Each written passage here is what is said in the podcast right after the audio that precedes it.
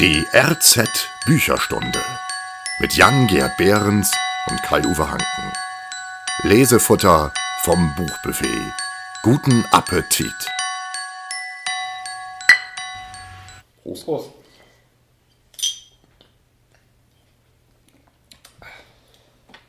Lecker Werk. Ja, moin Jan Gerd. Ja, moin Kai-Uwe. Ja, da sind wir wieder zur mittlerweile fünften RZ-Bücherstunde, wenn ich Ja. richtig überschlagen habe. Kleines Jubiläum. Ja, genau. Wer hätte das gedacht, dass dieses zarte Pflänzchen immer noch wächst und gedeiht. Ähm, heute auch aus einem besonderen Anlass. Genau, es ist Welttag des Buches. Genau, ja, was verbirgt sich dahinter? Erzähle unseren geneigten Zuhörern noch Was? einmal, was der Welttag des Buches ist. Ja, Recherche ist alles.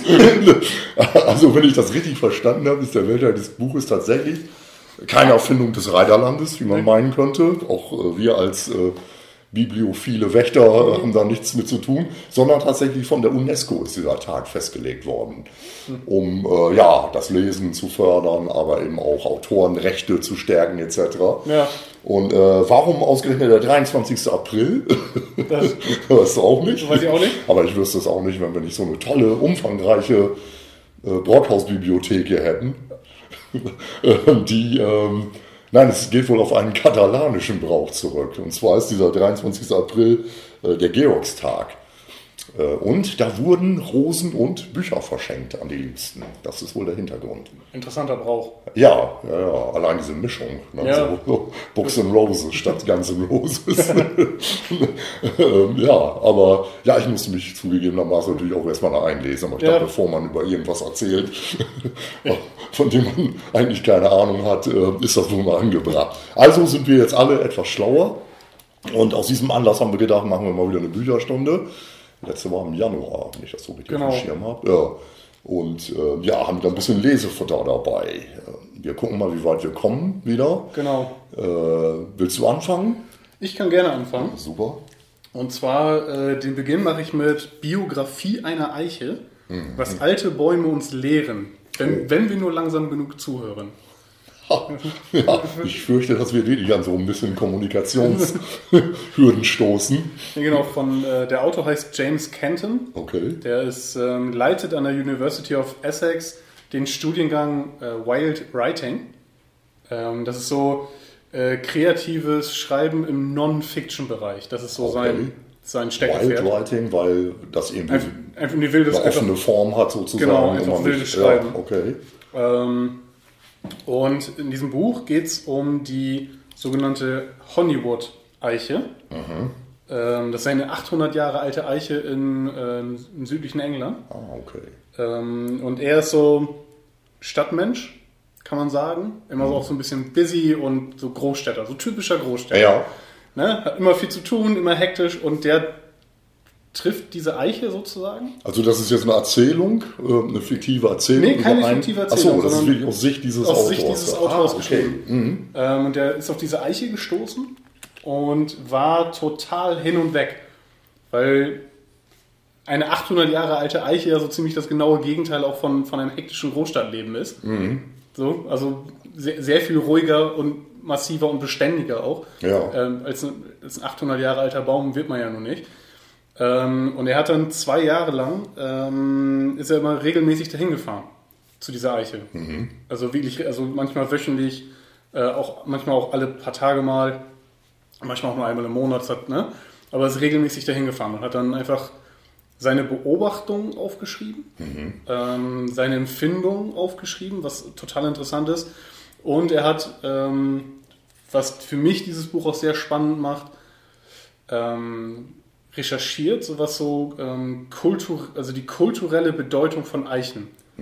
So, und zwar in, in gerade, also nicht nur in Europa, sondern ob das jetzt bei den amerikanischen Ureinwohnern der Fall war oder ähm, bei den Kelten mit ihren Druiden oder bei den Römern oder bei den Griechen. mir fällt da eine Geschichte ein, ich weiß nicht, wo war es zur Zeit Karls des Großen, wo doch eine Eiche, die einen, ja, mal, so einen heiligen Charakter auch hatte, am Deutschland noch gefällt worden ist. Ja. Und das war eine gezielte Attacke sozusagen, um dieses Volk so im Innersten zu treffen. Genau, und er, hat, er ist dann hingegangen und hat so aus, aus Lyrik und Literatur und äh, aus, aus Mythologie ähm, Referenzen zu Eichen Ja. äh, rausgesucht. Also immer, das ist natürlich auch sehr gezielt, also immer geguckt, wo Eichen drin vorkommen. Das Okay. ist tatsächlich spannend. Also wenn man guckt, also über, über Jahrtausende hinweg und über was für verschiedene Völker sich dieses Eichen eine Bedeutung hatten. Hat er irgendwie eine Erklärung dafür, warum gerade die Alte jetzt so, so einen besonderen Ruf genießt? Oder? Wahrscheinlich aufgrund ähm, des Alters, das sie erreichen können, Okay. der gewissen, dieser Majestät, die sie haben.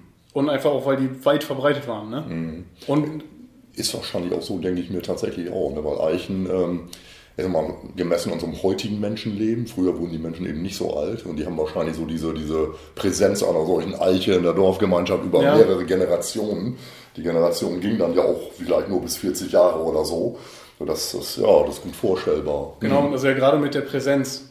Also das beschreibt er auch. Also das, also für ihn. Ne, Ja. Das ist ja auch sehr, sehr subjektiv, aber dass Eichen, äh, gerade so eine alte Eiche, eine andere Präsenz hat als, als andere Bäume. Okay. Mhm. Und er vergleicht das zum Beispiel mit, mit so Nadelbäumen, die da um diese Eiche auch drumherum stehen, wo er null Probleme damit hat, dass sie zum Beispiel auch platt gemacht werden, damit, damit die Eiche mehr Platz hat und sowas. Okay.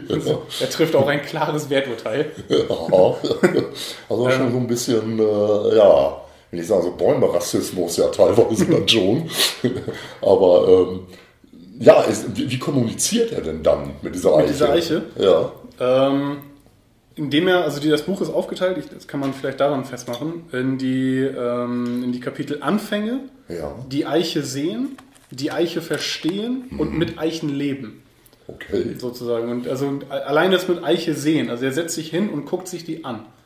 Also stundenlang. Und zwar auch so, die, äh, die ganzen Krabbeltiere und das ganze Ökosystem, was so, so eine riesen Eiche dann auch darstellt, also so ein riesen Baum ähm, darstellt. Dann guckt sich das an und beschreibt das sehr genau, ähm, welchen Effekt diese Eiche hat und ähm, ja, wie sie auch später dann, wie sie, wie sie gewachsen ist, wo welcher Ast sich erstreckt und ob man irgendwelche, ja, ich sag mal, Merkmale in diesem Baum feststellt. Das ist also tatsächlich sehr, sehr interessant. Ich habe auch so aus, ähm, ich sag mal so aus handwerklicher Sicht, Ja. ähm, die bildhafte Sprache und die Genauigkeit auch seiner Sprache, mit der er arbeitet, das, also da, da muss ich den Hut vorziehen. Ja, aber, aber, mal. aber warum macht man das? Was gibt einem das? Für ihn? Ich meine, ähm, man, man kann erklären, so den geschichtlichen oder kulturgeschichtlichen Hintergrund einer Eiche. Also für, für ihn hat das tatsächlich was Meditatives. aha, okay. Also back to the roots. Also, wir- also Natur ja in dem Sinne erleben. Und das gelingt ihm bei dieser Eiche wohl einfach besser ähm, als mit anderen Orten oder äh, auch mit anderen Bäumen, sag ich mal. Also er ist einfach, er hat diese Eiche gesehen und war einfach quasi verliebt. Ja, man, man hört ja auch so von so symbiotischen äh, Vereinigungen oder wie Ja. auch immer. Ich habe mal, weiß nicht, ob das auf Eichen zutrifft, wahrscheinlich schon aufgrund der Größe, äh, dass allein dieses Wurzelgeflecht ja einen Ewig. so breiten Ra Raum einnimmt im Gelände. Das geht ja hunderte von Metern, wenn nicht sogar Kilometer. Ähm, und das ja eben auch, das, das hatte ich zumindest mal gelesen, unter Bäumen auch so eine Art Kommunikation stattfindet. Das hat der äh, Peter Wohlleben, hat das ja ähm, das geheime Leben der Bäume Ja, beschrieben. Das, ist, sieht man ja auch manchmal, wenn man zum Beispiel so in, in, durch eine Allee fährt oder so. Äh, und alle Bäume Ja. sind auch ineinander reingewachsen und hat man dann stellenweise einen Baum, Hm. de, mit dem keiner quasi drumherum was zu tun haben will. ja, okay. Sozusagen. Ja. Das ist, dann, der ist bei den, ja, das, genau. Der ist dann bei den anderen Bäumen nicht beliebt. Ja, das gibt es bei Menschen wie auch bei Bäumen dann offenbar. Das ist Okay. total interessant. Ja, und Peter Wohleben hat, ähm, hat hier auch so ein, so ein auf, ich sag mal, auf dem Umschlag so ein, eine kleine Kritik, Aha. Kurzkritik geschrieben. Das ist ein Satz. Er trifft es meiner Meinung nach auch ganz gut auf den Punkt, Ja. was dieses Buch ist.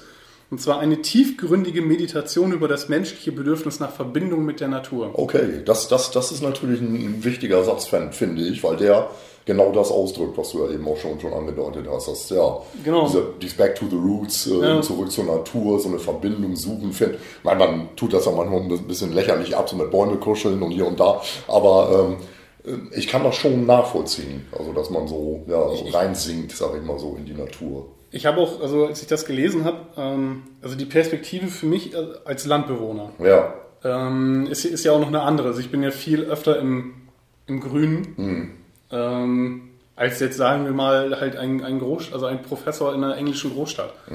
So, der, der ist die ganze Zeit halt in der Großstadt. Er ist umgeben von, von Hochhäusern, Autos und viel, viel Menschen. ja, Ähm, aber so in- so richtig in Kontakt mit der Natur Ja. kommt er ja nicht. Und dann, wenn man dann aus, aus dessen Perspektive auf einmal vor, vor, so einem, vor so einem Monument steht, wie diesem, Mhm. wie diesem 800 Jahre alten Baum, das ist natürlich schon So ein bisschen was Ehrfurchtheischendes erstmal. ne? Und ja. ziemlich spektakulär, dann Mhm. ja auch in dem Sinne, ne? Wenn man da sonst eher wenig Kontakt mit hat und dann wird man mit sowas konfrontiert, das ist natürlich schon auch ein Erlebnis. Mhm. Und sprachlich sagtest du, wäre das auch so Das- ja, anspruchsvoll, beziehungsweise eben so, so nachvollziehbar auch, Das äh, was er da. Ja, ist, also ich, ich habe ähm, als kleines Lesebeispiel, ja. äh, lese ich mal aus dem Epilog, weil man da nichts, Okay. nichts vorwegnimmt. Aber das ist ein, ähm, also einfach ein gutes Beispiel für die, für die bildhafte Sprache. Äh, Reib dir die Nacht aus den Augen. Tritt hinaus in die kalte Dunkelheit. Der Tag ist fast über uns. Duck dich hinter den Wall der Eibenhecke, die sanften Hänge des Tales. Geh über die Brücke, während das Lied des Baches durch den zähen grauen, Staub der Nacht klingt. Der Pfad leuchtet blass, erhellt von einem fast vollen Mond. Die Schatten sind klar und kantig. Lausche, alles ist still. Alles ist ruhig, verstummt in Erwartung des Endes der Nacht. Ja, toll. Dann hat gleich so, so ein Gefühl auch, nicht nur Genau. Bilder, ne, sondern ja, ja, ja, das, da taucht man richtig ein, das kann ich mir gut vorstellen. Genau, also das war, das war, das ist nicht besonders umfangreich, dieses Buch. Das sind ähm, mit Epilog und Anmerkung, glaube ich, knapp 210 Seiten. Okay, Ähm, aber das hat wirklich, das klingt- sieht auch sehr edel aus wieder, so eine schöne Aufmachung. Ja. Mhm. genau, das ist auch, das ist die Zeichnung der, der Eiche hier auf Ja, dem Cover. Ähm, nee, und das war, das war wirklich Lesegenuss. Ja, ja, okay. Ja, mal wieder was völlig Neues. was kommt- äh, was ganz Was anderes. So in der Art, ja. hm. Nee, und das war einfach, einfach wirklich, das war einfach toll. Das hat man mit Genuss gelesen, hat man sich hingesetzt Okay. und einfach das so, Ja, so weggesuchtet. Ja, es ist so, ähm, ich ertappe mich, insofern bin ich mal dankbar ja für solche äh, Tipps und Hinweise. Ähm, ich war neulich in einem großen Buchladen in Oldenburg tatsächlich und, und ich bin regelrecht erschlagen worden von der Auswahl. Und äh, bin da, ich weiß nicht, eine halbe Stunde oder dreiviertel Stunde sogar durchgelaufen. Ja, Aber ohne richtigen Ansatz zu wissen, ähm, ja, oder, oder das, das nehme ich jetzt mit. Irgendwie hat mich da nicht irgendwie so richtig was geflasht, dass ich gesagt habe, das muss ich jetzt mitnehmen. Es Ja. gab so ein paar Dinge, wo ich gedacht habe, okay, ne, aber, aber das habe ich selten tatsächlich auch. Insofern, ja. hm. ja. Ja, und also ich habe, ähm, das ist das Problem, wenn ich einfach nur so nach Büchern stöber. Mhm. Ähm, eigentlich findet man nichts. Also ich, ich, Ja. Ich muss auch gezielt tatsächlich, ich muss, also es hilft mir eher, wenn ich weiß, wonach ich suche, Ja. anstatt einfach vor so einem Regal zu stehen und dann Ja, das mit, den, ist so, mit ja. Mhm. den Schultern zu zucken, weil ich nicht weiß, was ich davon, was davon gut ist und was nicht gut ist. Ja, in der Tat, das, das habe ich nämlich auch so empfunden. So, Ich, ich hatte einiges gelesen und war so ein bisschen leer gelaufen, was Lesefutter angeht. Und äh, wenn man dann ohne konkret, ich hatte nur so eine vage Idee, ähm, aber das hat sich dann irgendwie zerschlagen, weil ich da nichts, nichts Griffbereites so irgendwie gefunden habe oder irgendwas, was mich spontan eben halt angelacht hat. Wir haben ja letztes Mal auch über dieses Meyers Buch Offene See gesprochen. Das war so, so ein Zufallsgriff Ja. wo im Grunde der Klappentext, und das ist ja auch eine hohe Kunst, einen Klappentext zu formulieren, Ja. der so aussagekräftig ist, dass man entweder gleich drin ist und mitgenommen wird, äh, oder aber sich sagt, ja, nee, das ist mir alles zu vage und da kann ich nichts mit anfangen. Ja. Kann natürlich auch übel enttäuscht werden, diesen Klappentext, auch das habe ich schon erlebt, aber, äh, aber nee, sehr schön. Wie, wie heißt das Buch jetzt nochmal? Und, äh, Biografie einer Eiche von James Kenton aus dem Dumont Verlag. Dumont Verlag, ah, super, prima. Das passt auch wieder wunderbar zusammen. Das ergänzt sich gut, weil ich habe auch ein Buch, was so ein bisschen in diese Richtung geht, Back to the Roots und, und in, äh, ja, in sich eins werden mit der Natur und solche Dinge. Und zwar was, was relativ bodenständiges und lokales. Äh, Und zwar Enno Jansen, der Inselvogt von Memmert. Ja, komm. Ich hatte das, glaube ich, schon mal angerissen, Ja. äh, das Buch, äh, unser, einer unserer letzten Bücherstunden. Ähm, genau wie ein anderes, was ich heute mit dabei habe. Aber ich dachte, es ist eigentlich zu schade, dass man es einfach nur in so einem Nebensatz mal fallen lässt. Deswegen Hm. dachte ich, ähm, äh, mache ich das heute jetzt mal ein bisschen ausführlicher, den Inselvogt. Also äh, Enno Jansen ist tatsächlich äh, seit 2003 Inselvogt auf Memmert, der Vogelinsel. Hm. Und ähm, ja, das war wohl immer auch ein Traum von ihm, auf einer Insel zu leben. Und äh, der hat erst was ganz relativ Bodenständiges gemacht, hat dann, glaube ich, wenn ich das so richtig auf dem Schirm habe, ist schon wieder ein bisschen her, äh, beim, beim äh, Landesamt für, hm, was ist das, Küstenschutz da gearbeitet Ja. und ist so quasi da reingerutscht.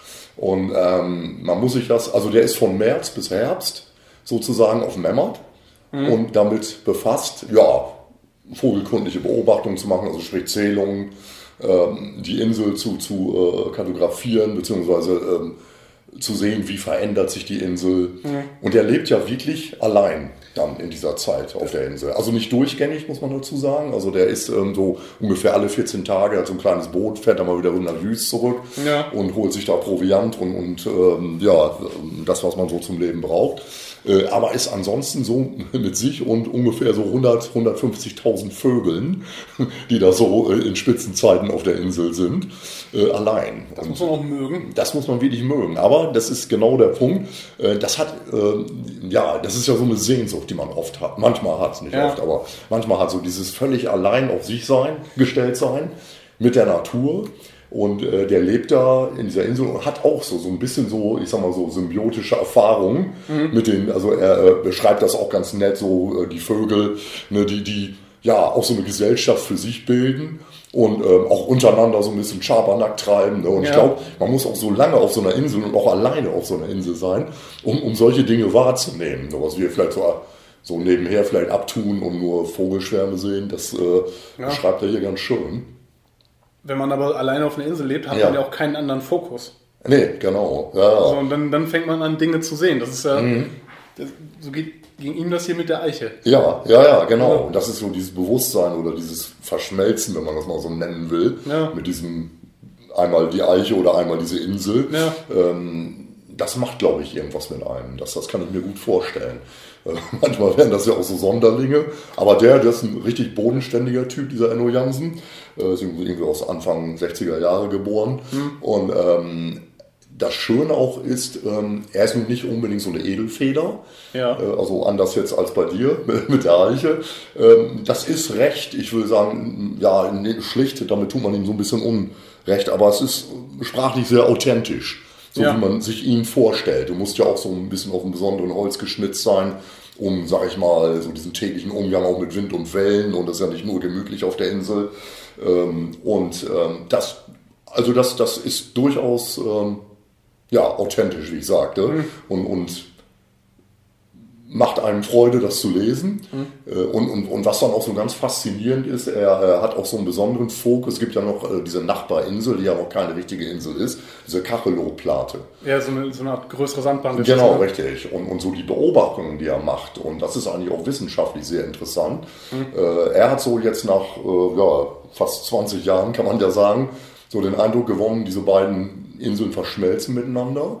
Und ähm, das fand ich eine höchst interessante These. Wenn sich dieser Prozess mal irgendwie fortsetzt und auch abgeschlossen ist, dann hat man mit einem Schlag die größte Insel quasi auf, äh, im ganzen ostfriesischen Bereich.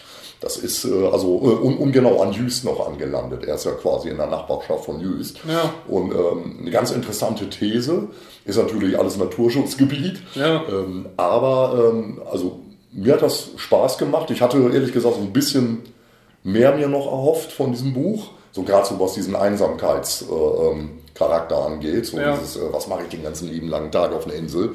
Er beschreibt das zwar, aber es ist durchaus so, dass man manchmal denkt, oh, ja, da hätte ich noch gern so ein bisschen mehr. So, was macht das mit einem selbst so irgendwie? Ne? Wie ja. man? Und aber wenn das für ihn, also ich sag mal, wenn, wenn man so gestrickt ist, dass das unproblematisch ist für einen, mhm. Dann, ja, dann, ich, ich wüsste nicht, ob man dann überhaupt weiß, worüber man schreiben soll. Mhm, mhm, wenn, wenn das kein Problem darstellt. So genau, das, das ist wahrscheinlich das Ding. Der ja. war auch mal in einer Talkshow, habe ich ihn mal gesehen. Ähm, und genau die, das, was dieses Buch auch wieder gibt, spiegelte sich da auch wieder dieses Bodenständige, also ein bisschen dröge, ja. ne, aber, aber durchaus interessant, dem Mann zuzuhören. Das ist so wie so eine kleine Robinsonade, kann man sagen. Mhm. Der ist auch noch nicht gestrandet und, und was, er hat wirklich auch so, so eine Ökomission.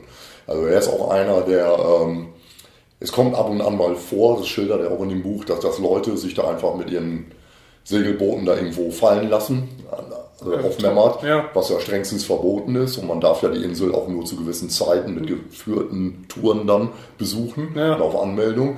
Ähm, aber er ist nicht so, dass er da hingeht und die Leute jetzt verjagt, und er wirbt durchaus um Verständnis. Und dem Motto, was er hier macht, ist verboten aus den und den Gründen, mhm. weil diese Vögel halt diesen Lebensraum brauchen. Und äh, wenn man da eben das ist ja dieses äh, Butterfly-Effekt, ja. ne, wenn man da quasi dazwischen fuscht und, und äh, Vögel verschreckt oder was auch immer, genau. ähm, hat das ganz negative Wirkungen auf diese, auf diese Gesamtpopulation da. Mhm. Ja, ja also ich, ich finde auch bei, es, es gibt so, ich sag mal, Na Naturräume, ja. ähm, bei denen immer wieder deutlich wird, so wie, wie ja, ferkelig Menschen eigentlich mit ihrer Umwelt umgehen. Also ich habe zum Beispiel, wenn man, wenn man dann so überlegt, so in der Antarktis, also Ja. viel weiter weg von Menschen geht es Ja. eigentlich nicht.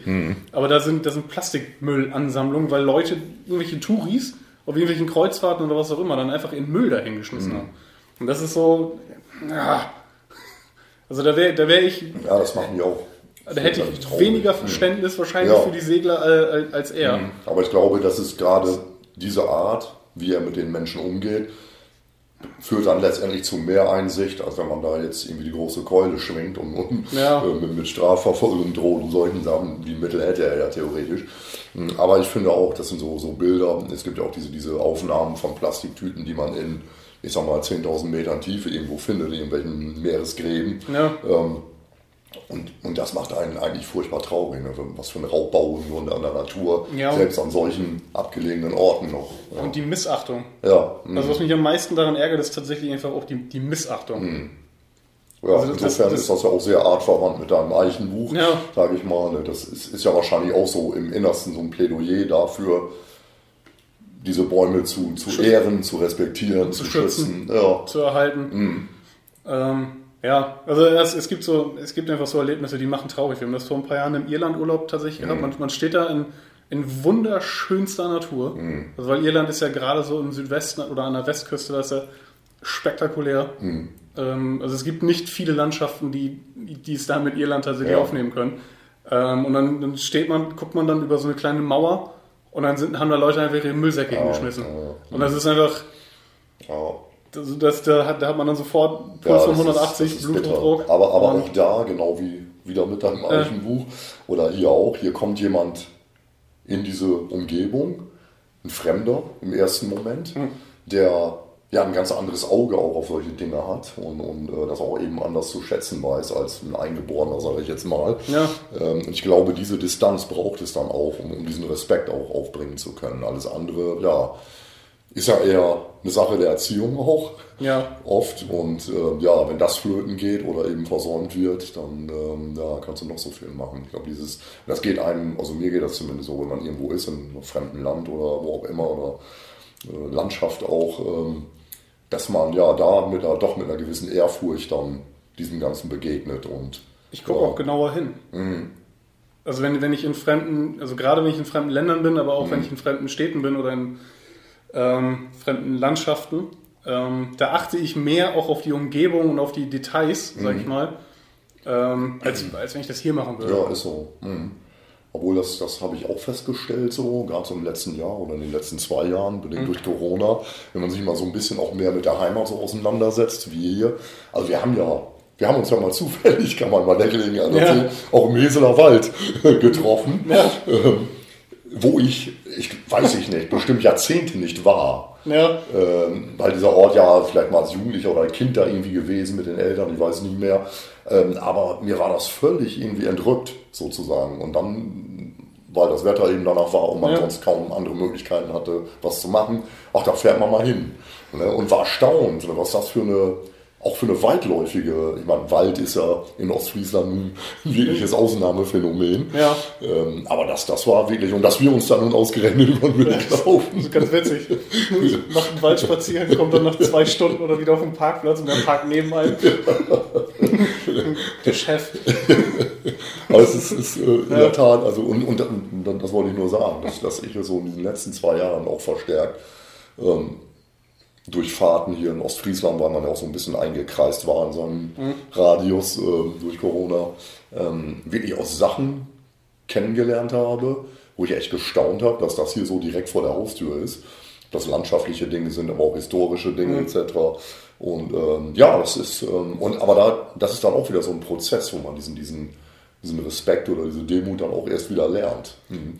Ich habe das durch diesen Job ähm, festgestellt. Ja, Also oder, oder eine ähnliche, äh, sag ich mal, ähnliche Beobachtung gemacht, weil wir ja, wir sind ja gezwungen, nicht nur hinzuschauen, sondern uns auch aktiv auf die Suche zu machen nach, Mhm.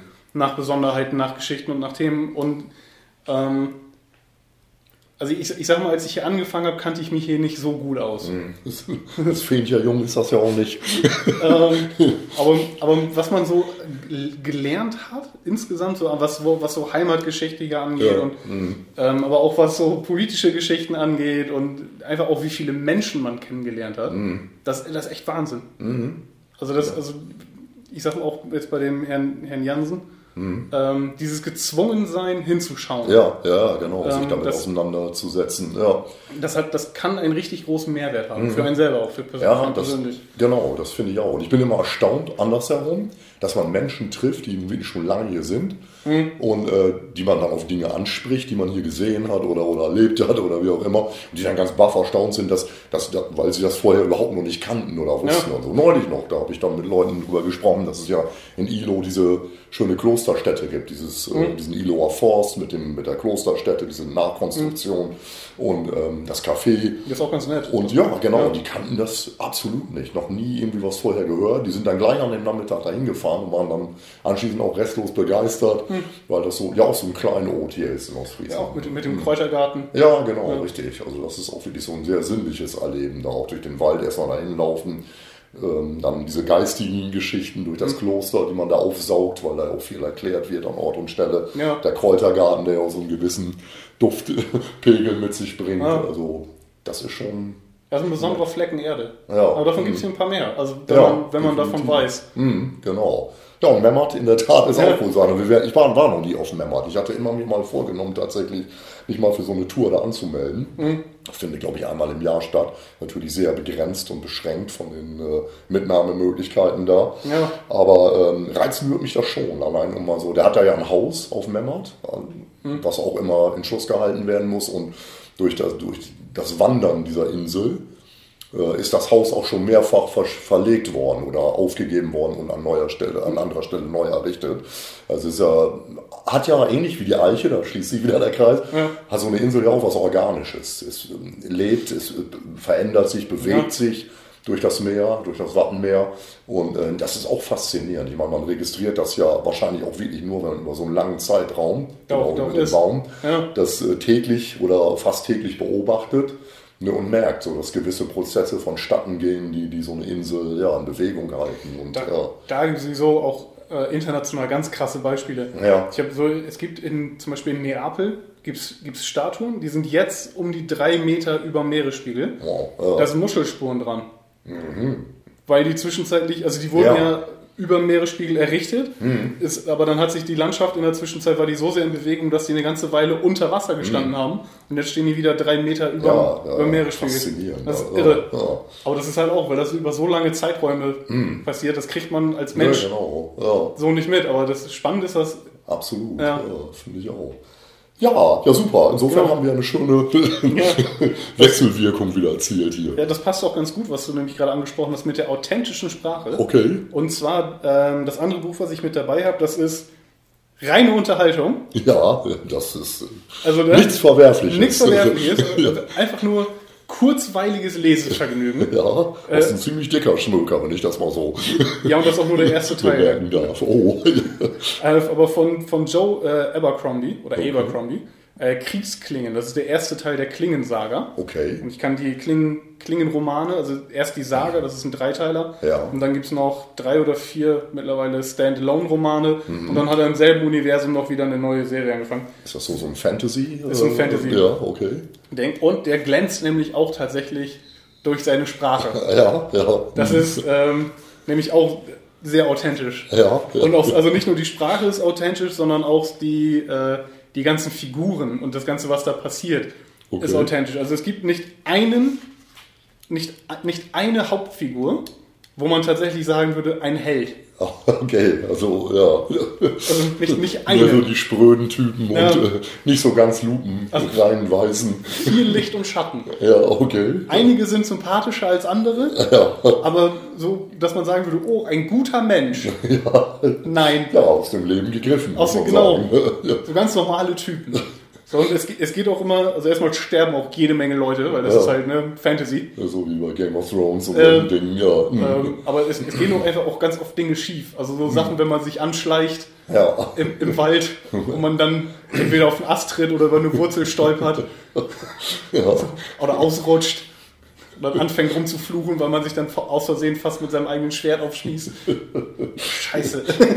Na, das, das ist einfach wirklich äh, gute Unterhaltung. ja. Und spielt in einer Fantasy-Welt dann? Oder, Spielt in einer Fantasy-Welt. Ja. Gibt es da so einen groben Plot? Ähm, ja, also der grobe Plot, also der, der ersten drei Romane der ersten Trilogie. Ja. Ähm, oh, das, das ist ein bisschen schwer zu erklären. Auf jeden Fall, es gab vor ein, vor tausenden von Jahren, gab es mal, ähm, gab es drei Brüder, kann man sagen. Sozusagen Götter, göttergleich. Okay. Und ähm, die hatten ein bisschen Zoff miteinander. Und da gab es Krieg. Kain und Abel und dann noch einer. Ja, genau. Sozusagen, ja. Mhm. Hat die Welt verändert, alles ein bisschen in Schutt und Asche gelegt. Ja. Und ähm, einer dieser, dieser Brüder war, war Magier, sozusagen, der war Zauberer. Das war der, der, der Zauberer und dann der andere war der Meisterschöpfer, sozusagen. Der hat dann ja, so, so eine Art Baumeister und Schmied und Sachen gemacht, die nicht kaputt gehen. Ähm, und der dritte, der wird aber später erst erwähnt, ähm, der hat stand mit Dämonen im, Im Bunde. im Bunde. Ähm, nee, genau, und der, der, der, Ma- der Magier, Meister Juvens, hatte Schüler. Und zwei seiner Schüler haben, mochten sich nicht. Spielt ja auch eine Frau eine Rolle. ähm, So, so oft ist. Genau, und der, der Krieg, der große Krieg in der Gegenwart Aha. ähm, ist nämlich zwischen diesen beiden Okay. Schülern. So, die äh, ganze Nationen aufgebaut und aufgebaut haben und kontrollieren und ihren, ihren, ihren Zwist mit Hilfe dieser Nationen. Und alles wegen einer Frau. Ja. Ich habe nicht gesagt nur wegen Nee, einer Frau, Genau, und so ein bisschen persönlicher Ehrgeiz, der von der dann befriedigt werden muss, sozusagen. Ja, genau. Mit unterschiedlichen Mitteln, sag ich mal. Der eine, das ist ganz interessant, der, der, der eine, über den es hauptsächlich geht, der hier als der auf der Seite der Guten Ja. dargestellt wird, ohne es zu sein, der regelt die Dinge über, über Kommerz, okay. der hat Banken. So. Also neben seinen magischen Fähigkeiten regelt der Dinge halt mit, mit Kohle. Und der andere regelt das über äh, religiöse Verehrung und hat sozusagen einen Gottesstaat geschaffen, in, der, in dem er der. Also, also durchaus kann man auch so sagen, in Anlehnung an existierende Gesellschaftsstrukturen. Ja, genau. Und Das äh, macht sowas immer spannend, finde ich. ja, genau. Und die, und die. Leute, die da unterwegs sind, halt, äh, handeln halt alle in ihrem ureigensten persönlichen Interesse. Ja, Ne? Das ist sehr gut. Also ja. äußerst unterhaltsam. Cool. Also ich, das- lese, ja. ich lese mal hier den, den, den Klappentext vor. Ja. Eigentlich will er nur seine Ruhe haben. Stattdessen hetzt Logan Neunfinger durch den Wald, gejagt von blutrünst, blutrünstigen Monstern und den Häschern seines Feindes, dem selbsternannten König des Nordens. Aber so einfach macht Logan es ihm nicht. Zusammen mit dem größten Magier aller Zeiten begibt er sich auf eine Reise, die nicht nur sein eigenes Schicksal, sondern das Antlitz der ganzen Welt für immer verändern wird. Und das besteht hauptsächlich darum, also sein, sein Beitrag darin, sich durch Horden von Leuten. Zu schlagen. Ja, genau. Ja, das, das ist schön. Da passt nämlich dann auch wieder mein nächstes Buch äh, zu. Ähm, oder wolltest, sorry, wollte ich nicht unterbrechen, wolltest du noch. Äh, Ich, ich überlege gerade mal, Ja. ja, ob ich hier eine. Äh, ob ich eine, eine spontane Stelle habe. Ja, die Schlucht war tief, sehr tief. Die Wände waren zudem ziemlich steil und felsig. Hier und da klammerte sich ein Baum an eine Felsspalte, wuchs ins Nichts hinein und breitete sein Blattwerk in die leere Luft. Ganz weit unten gurgelte der Fluss schnell und zornig dahin und sein weichschäumendes Wasser war von zackigem schwarzen Gestein eingefasst. Das an sich war schon ziemlich übel, aber das ärgste Problem lag noch etwas näher. Der große Schanker war immer noch bei ihm. Er schwang sanft hin und her, während sie die dreckigen Hände Logans Knöchel fest umklammerten. Scheiße, murmelte Logan. jetzt nichts an Deutlichkeit zu wünschen übrig. Ja. Ja, cool. Das äh, passt. Also ich habe äh, also zu deiner fiktiven, fantasiereichen Ja. äh, Geschichtsstunde sozusagen äh, habe hab ich nämlich eine real existierende Geschichtsstunde, aber sehr amüsant auch geschrieben zum Teil. Und zwar Dieter Breuers Ritter, Mönch und Bauersleut. Ja. Hatte ich auch schon mal von erzählt in einer unserer Bücherstunden. Ähm, mit dem Untertitel Eine unterhaltsame Geschichte des Mittelalters. Ähm, also Dieter Breuers erklärt darin auch auf launige Art und Weise, möchte ich sagen, manchmal Ja. auch recht drastische Art und Weise, so die Zusammenhänge im Mittelalter. Ähm, ob das Lehnswesen ist, ob das Dinge wie die Pest sind oder gewisse äh, äh, Machtkonstellationen, die es damals gab im Mittelalter, ähm, äh, aber auch so Dinge wie, wie die Kreuzzüge, das Klosterleben etc. Ähm, und das macht er ganz geschickt. Also er hat da immer so Protagonisten, das sind Ich-Erzähler, die quasi aus ihrer Warte heraus so, so ein geschichtliches Kapitel beleuchten anhand einer Episode. Ja. Und ähm, das ist das, woran wir uns, du auch mit Sicherheit, im Geschichtsunterricht so ein bisschen die Zähne dran ausgebissen haben, dass das ja oft sehr dröge war, wenn man Pech hatte und nicht den richtigen Lehrer. Lag stark am Lehrer. Genau. Und, äh, Aber der hatte, also der hat das ähm, sehr schön ähm, äh, pointiert und, und auch sehr informativ ähm, zusammengefasst. Und, und man ist auch immer in so einzelnen Szenen drin. Da wird dann so, so an, an einer Stelle so, so ein Schlachtbeginn ähm, ähm, beschrieben, wie sich die Ehre gegenüberliegen. Und ähm, ja, was man ja mal verkennt, man kennt ja nur so, so, so Ritterschinken à la Lancelot und, und, und wie sie alle heißen. Ja. Ähm, äh, aber dass das eben eine ganz, ganz blutige Angelegenheit war und auch nach äh, strengem Reglement erst ablief. Da zogen dann die Fahnenträger Träger auf und haben dann Signale gegeben für die und die Fraktion. Äh, und das, das ist in dem Buch äh, super erklärt. Und ähm, ja, macht Geschichte, da macht Geschichte richtig Spaß, muss man sagen. Also das, Ich habe was, was da auch immer gut ist, tatsächlich, wenn man die ähm, richtigen historischen Romane. ja, mh, flankierend dazu hat. Ne? Ähm, Genau, ja, ich habe ich hab zum Beispiel, ich hatte ja mal auch erzählt hier im, im Podcast von SPQR. ja, genau. diese diese. Rom-Krimi-Reihe, die auch sehr, sehr cool ist, weil Ja. ähm, da wirklich so die Lebens- und Gesellschaftsverhältnisse Mhm. aus der Spätphase der Römischen Republik zu nennen ist, Ja. ähm, sehr anschaulich dargestellt werden. Also, ne, wer was, also weil es auch um reale Personen geht, also wer was gemacht hat, äh, Ja. warum die besonders waren und ähm, warum man wie was machen musste und die Zusammenhänge alle sind, äh, auch welche Rolle Religion gespielt haben und dieser ganze Krempel. Ähm, das war da sehr cool. Oder wenn man zum Beispiel die Zeit der ähm, Wikinger-Eroberung in England haben will, da bietet sich von Bernard Cornwell ähm, die Utrecht-Saga an. Ja, Das solche ist- Dinge, das, das Ja. finde ich also richtig, richtig spannend. Und das ist auch, auch eine ganz hohe Kunst, wie ich finde, einen Autoren zu haben, der äh, ja, die, die, diese, diesen ganzen Schatz an, an Informationen so dosiert in eine Geschichte reinbringt, dass man das Ja. mehr beiläufig mitnimmt und gar nicht so, so, so plakativ oder, oder so frontal mit irgendeinem Thema da konfrontiert wird, wie Religion oder solche Dinge. Ja. Meistens baut sowas ja immer auf Konflikten auch auf. Das finde ich ja, sehr spannend. Ganz gutes Beispiel dafür ist ja auch ähm, hier von Ken Follett, Säule der Erde. Genau, richtig. Mhm.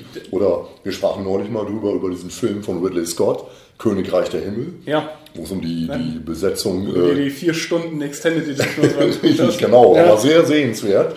Ähm, das ist natürlich eine ganz geraffte Version von Vorgängen, die, die über einen Zeitraum von mehreren Jahrzehnten sich abgespielt haben, mit der Belagerung Jerusalems durch, durch die Christen, äh, platt gesagt, und Saladin, der äh, diese Mission hat, Jerusalem zu befreien. Ja. Aber wenn man das mal so, so diese Geschichte verfolgt ähm, und dann mit den realen Vorgängen ähm, vergleicht, dann merkt man doch, aha, es ist sehr viel und was eben ähm, sehr gut auch in diesem Film zum Ausdruck kommt, ist, ähm, und das ist auch in diesem Buch Ritter, Mönch und Bauersleut, ähm, wird das an mehreren Stellen deutlich, dass eine Triebfeder, eine, eine massive Triebfeder früher eben nicht dieser große, dieser große Geist oder diese große Idee war, wir machen das für Gott, Deus lo vult. Ja. Nein, das waren ureigenste Interessen. Es ging letztlich nur um Machterhalt oder, oder äh, Reichtumsmehrung und solche Dinge. Und das wird ja in diesem Film Königreich der Himmel auch so. Und durch diesen einen Kreuzritter, der das relativ zynisch dann irgendwann rührt, Tiberias, ne? Wie hieß? Ja, glaube, ja. Jeremy Irons. Richtig, genau, Ja. ja, recht, ähm, recht ja, zynisch rüberbringt, nach dem Motto, ich habe immer gedacht, ich kämpfe hier für Gott. Ja. Äh, Jetzt merke ich, ich kämpfe hier nur für irgendwelche äh, Herrscher und deren Interessen. Und ähm, das, das finde ich ist in diesem Buch äh, ebenfalls so ähm, Ja. ja. deutlich hervorgebracht.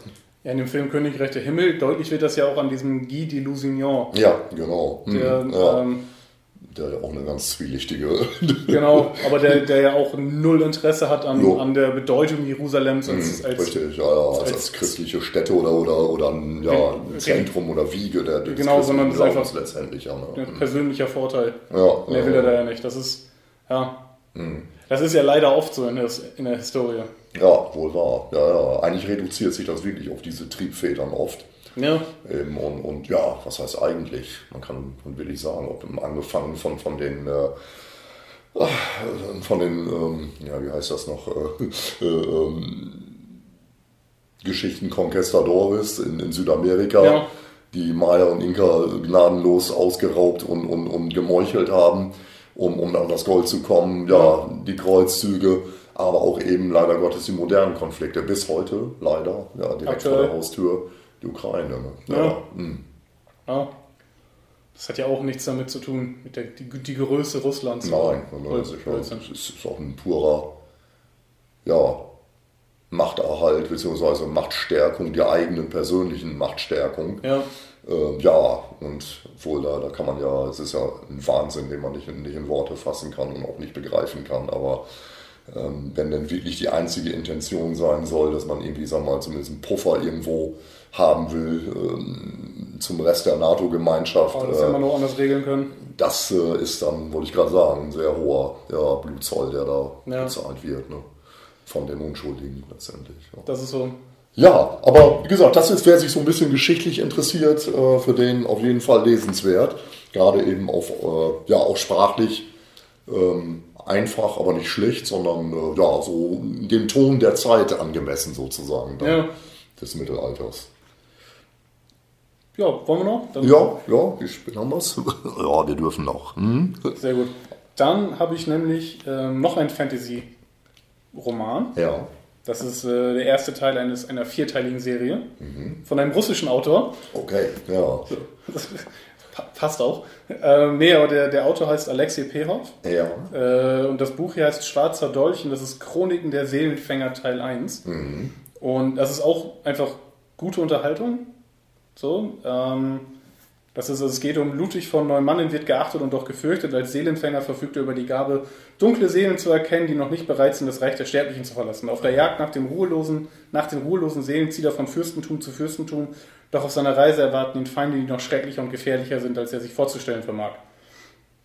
also so eine Art Zwischenwelt ist der dann unterwegs oder wie muss man sich Nee, das sagen? die, die, also, er, also die Seelen sind dann einfach unter uns Ach, und, okay. und er kann Ah. die sehen. Ach so, okay. Und also, ja, also, ne, ja. Wir könnten die jetzt, würden die gar nicht wahrnehmen und er sieht die Ah, dann und ja. äh, mit Hilfe des schwarzen Dolches Ah. ähm, kann er die Seelen dann Hm. befreien. Es gibt auch lichte Seelen, die noch nicht gehen wollen, Mhm. denen darf er aber nichts tun. Okay, ja. Das ist so die Bruderschaft der Seelenfänger, Hm. die haben da strenge Regeln. Ja. Und der, genau einer seiner Begleiter, das ist irgendwie so ein, so ein äh, alter Priester. Ja. Oder, nee, Priester nicht, einfach irgendwie ein Geistlicher auf jeden Fall, der erschlagen worden ist, also eine lichte Seele. Hm. Und der läuft einfach die ganze Zeit mit ihm rum. ja. Was soll man auch sonst tun? genau. Das hat nichts zu tun, das ist so ein, so ein Nörgelfritze. das, das ist ganz witzig. Und was ich an diesem Buch und an dieser Reihe, ähm, so was sie besonders macht tatsächlich, äh, ist die Erzählstruktur. Okay. Und das ist nämlich, ähm, jedes Kapitel ist eine in sich abgeschlossene Ah. Geschichte. Also, es wird, also die Geschichte wird sozusagen in Anekdoten, Ach, das ist in, ja also in mal Episoden. Mhm. genau, also ne, in Episoden erzählt, Hm. ähm, die auf den ersten Blick nicht unbedingt was miteinander zu tun haben. Ähm, aber je mehr man liest, desto größer wird das Gesamtbild, was sich ergibt. Okay. Und dann ganz am Ende, im vierten Roman, läuft dann, laufen die einzelnen Handlungsstränge dann auch ähm, Okay, wieder ja. zusammen. Und sehr gekonnt Ja, zusammen. Das ist natürlich eine Mammutaufgabe, ne? so Ja. diesen Faden oder diese Fäden so zusammenzuhalten, dass es dann letztendlich auch noch Sinn macht. Ja. Die Bücher sind ja auch nicht auf einen Schlag veröffentlicht worden, sondern dann nach und nach, denke ich ja. Ja, genau. Ähm, ja, das, das ist Gucken natürlich hm, Von wann das hier ist. ein sehr Äh, interessanter Ansatz. mega cool. Ähm, 2010, Okay. der erste hier. Genau, das hier war schon die vierte Auflage ist von 2017.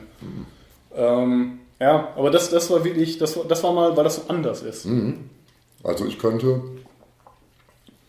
blöd gesagt, auch mittendrin anfangen. Quasi. Mit einer, einer Geschichte daraus. Ja, Mhm. Und hätte dann aber ein in sich abgeschlossenes Bild sozusagen. genau, weil, die, weil das, Geschichte. man hat dann einfach eine Episode und dann. Ja. Hm, Klingt sehr gut. Ja, und das also wirklich, weil das, also die Idee ist tatsächlich mega interessant. Ähm, das ist ähm, die Büch, also die Bücher, auf denen die Serie The Witcher basiert. Das, ja, das ist ja auch Bücher. Ach ja. Ähm, das ist, die sind tatsächlich ganz ähnlich. Ja, ach, das wusste ich nicht. Ja, ja ich kenne weder das eine noch das andere, muss ich gestehen. Ja, Aber äh, ja, aha, okay, das ist ja interessant. ja. Die Serie ist gut auch. Ja, ja. Mit, mit Henry Cavill als ja, äh, hätte ich gern mal gesehen, aber gibt es ja nur bei Net- Netflix. ausgewählten Anbietern sozusagen, Ja, auf, die ich, auf die ich leider keinen Zugriff habe. Aber ja, ja, wunderbar. Ja, ich bin, bin noch, bleib noch ein bisschen in der Wirklichkeit und, Ja. äh, und zwar habe ich ein Buch, ähm, das ich ähm, ja von einer lieben Freundin, eine ähm, ehemalige Kollegin, äh, mal bekommen habe, ähm, ausgeliehen, und zwar von Dörte Hansen, Die Mittagsstunde. Ähm, das spielt in einem fiktiven Ort in Nordfriesland, Brinke, Brinkebüll heißt das, genau. Ja. Und ähm, da geht es um, ich ähm, lese mal einfach vor, Ingvar Feddersen erkennt das Dorf, in dem er aufgewachsen ist, nicht wieder. Keine Schule mehr, kein Bäcker und kein Kaufmann. Keine Störche auf dem Dach der Kirche, auf den Feldern keine Kühe, nur noch Mais und Wind. Als wäre eine ganze Welt versunken. Aber im Gasthof steht immer noch Sönke Federsen, der Olle, stur wie ein Findling hinter seinem Tresen. Und Ingvar, der Jung, vor Jahrzehnten weggezogen, kehrt zurück. Er hat in diesem Dorf noch etwas gut zu machen. Ähm, das ist also eine sehr warmherzige ähm, ähm, Dorfgeschichte, nenne ich es jetzt mal platt. Also Dörte Hansen hat das ganz meisterhaft geschafft und Brinkebüll ist im Grunde so ein bisschen synonym für das, was wir hier auch erleben in Ostfriesland oder auch im Rheinland eben, äh, dass sich Dörfer eben verändern. Ja. Ja. die kleinen Dörfer, wo du früher eine klare Infrastruktur hattest mit Kirche, Tante Emma Laden, Schule, ähm, was so halt dazugehörte, Kneipe, Dorfkneipe eben. Ähm, und ähm, hier wird so als einschneidendes äh, Erlebnis, äh, Ereignis die Flurbereinigung genannt. Ähm, und irgendwann verändert sich eben halt dieses Dorf und die, Schulen, die Schule verschwindet, Kirche immer weniger Mitglieder etc.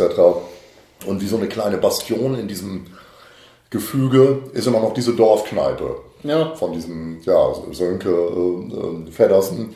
Ähm, das ist der Großvater von dem Ingvar Feddersen, der da gerade eingangs erwähnt wurde. Das ist so ein ewiger Student. Der hat vor langen Jahren seiner Heimat mal den Rücken gekehrt, so nach dem Motto, ich will in die Stadt, will nach Ja. Kiel, will studieren, ist schon 50 und studiert immer noch irgendwas rum mit Archäologie.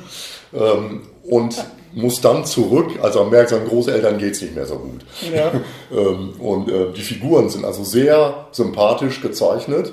Ähm, also auch so ein alter Dorflehrer, der so ein bisschen schrullig ist, in dem, der, der ist dann schon in Rente und äh, dem ist so nach und nach auch die Existenzgrundlage weggezogen worden, weil die Schüler immer weniger wurden und er sich immer wieder aufregt über die dummen Schüler, die er noch hat, ne, aber noch so ein Lehrer vom alten Schlag ist und was er so mit modernen äh, Pädagogikansätzen nicht viel gemein hat, um das mal so zu nennen. Ähm, aber ähm, also durch, durchweg liebenswerte Personen und man bleibt auch mit so einer kleinen Träne zurück bei dem Buch, Okay. ähm, was den Schluss angeht. Aber, aber schön ist so halt dieses, und da sind wir wieder beim Thema, wie eingangs Back to the Roots, dieser Ingvar Feddersen erkennt irgendwann für sich so, ja, so dieses Großstadtleben und, und so ewig so in den Tag hineinleben ohne Sinn und Verstand. Mehr oder weniger, er arbeitet an so einem wissenschaftlichen Institut, wenn ich das auch so richtig auf dem Schirm habe. Ähm, aber das ist alles irgendwie ähm, nicht so der Weisheit letzter Schluss. Er ist nicht, Ja. nicht verbandelt mit niemandem, lebt in so einer WG da noch und äh, kehrt dann erst so vorübergehend immer mal wieder zurück zu seinen Großeltern. Dann merkt er, dass es dem Alten, diesem Kneipier, immer schlechter geht und dann irgendwann beschließt er ganz ins Dorf zurückzukehren und erlebt dann aus erster Hand im Grunde, wie diese, diese Veränderung im Dorf von sich geht. Ja. Und das sind alles so Erscheinungen, die wir hier ja auch feststellen.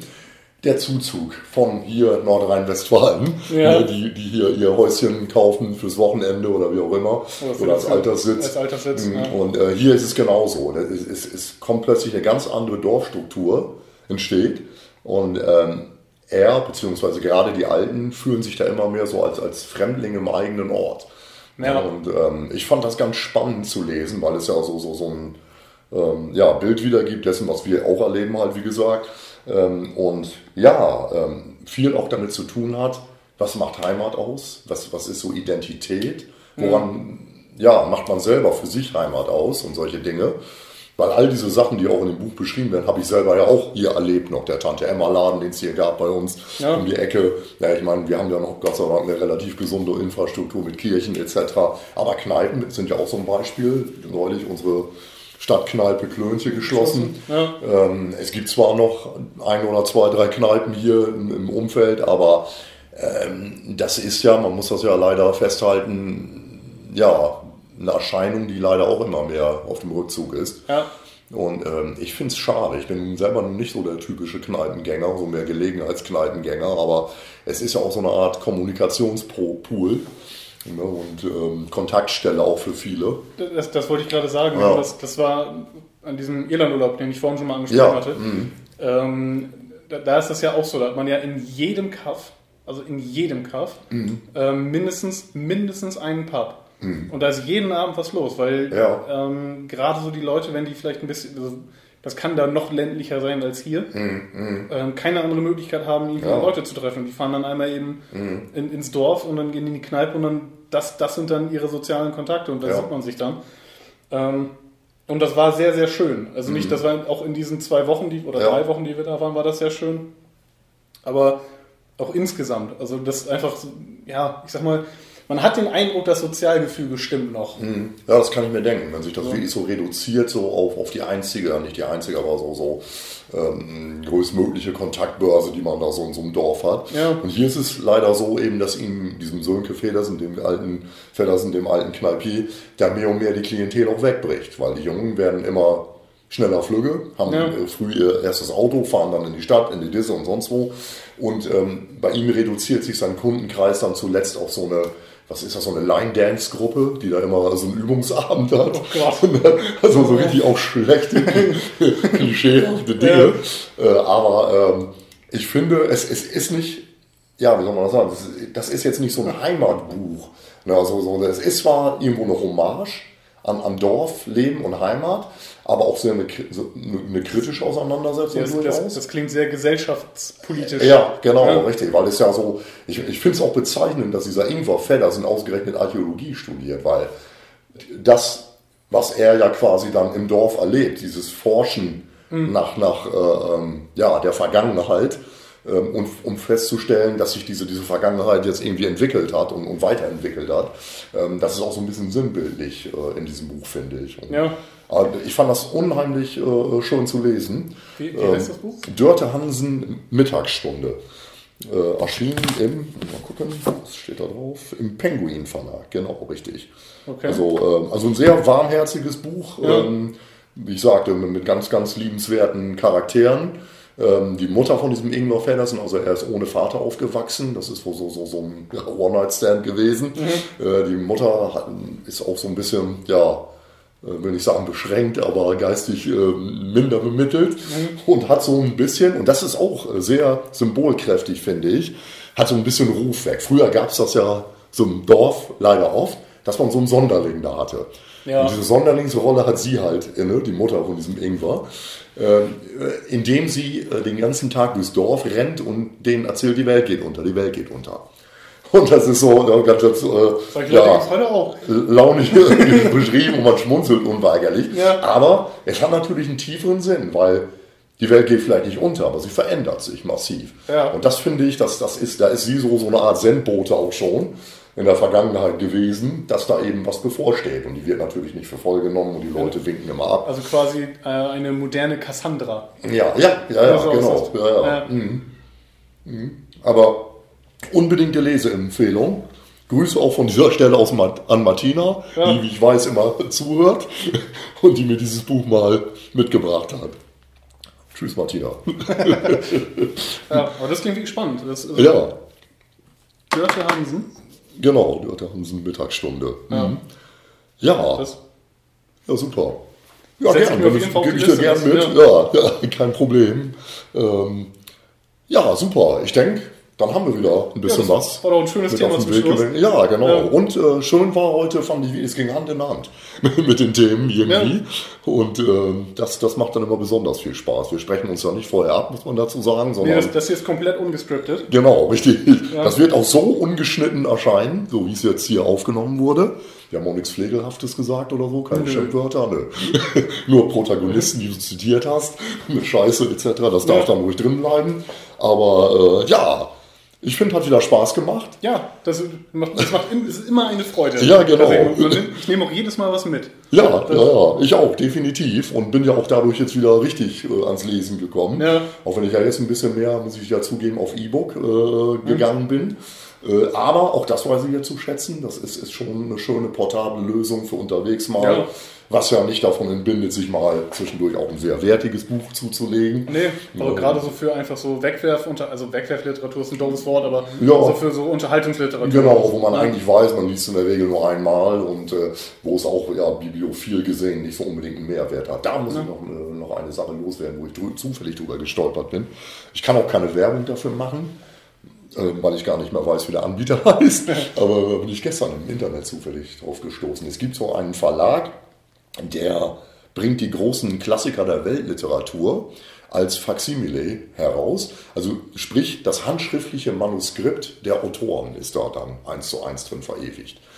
Und äh, also es sind ganz hochwertige Ausgaben, leider auch sehr äh, gottspielig. Also ich glaube, da bewegt man sich schnell so zwischen 150, 200 Euro pro Buch.